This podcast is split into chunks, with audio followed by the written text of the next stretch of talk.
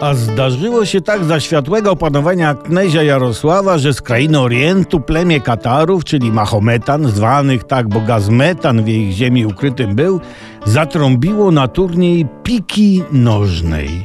Polanie wżdy drużynę wybrali z wojów chwackich, kopistami zwanych, bo kopali zacnie, a swe piki nożne w ręce pochwyciwszy na turniej się udali pod wodzą dydaktyka Czesławica. Na czele naszych kopistów stał sławetny woj Lewosław Golomir, zwany często Golem, boć i często drzewiej trafiał. Aleć napomknąć trzeba, że na początku naszym kopistom źle szło, a na koniec nie inaczej. Z Meksykanusami często gol do tarczy w łatwej pozycji nie trafił, a i od Argentynów doznali nasi porażki.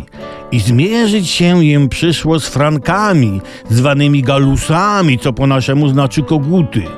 Chociaż Frankowie Europejami się zowią, to w jej drużynie większość twarze miało czarne, jak polańskie prognozy gospodarcze. A starcie z Frankami takoż śledził w magicznej desce z obrazami załóżnik knezia Jędrzej Dudeusz i dumał spozierając, czy to z naszymi rzeczywiście galusy grają, czy też Rusy, bo miał on z trefnisiami ruskimi, co się za Franka podywali jakowe przejścia.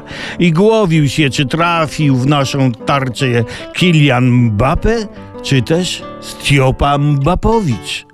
Nasi z galusami walczyli chwacko, chociaż polegli i Knes Jarosław łypał i dumał przed bitwą pod urną, czy lepiej będzie brzydko wygrać, czy ładnie przegrać.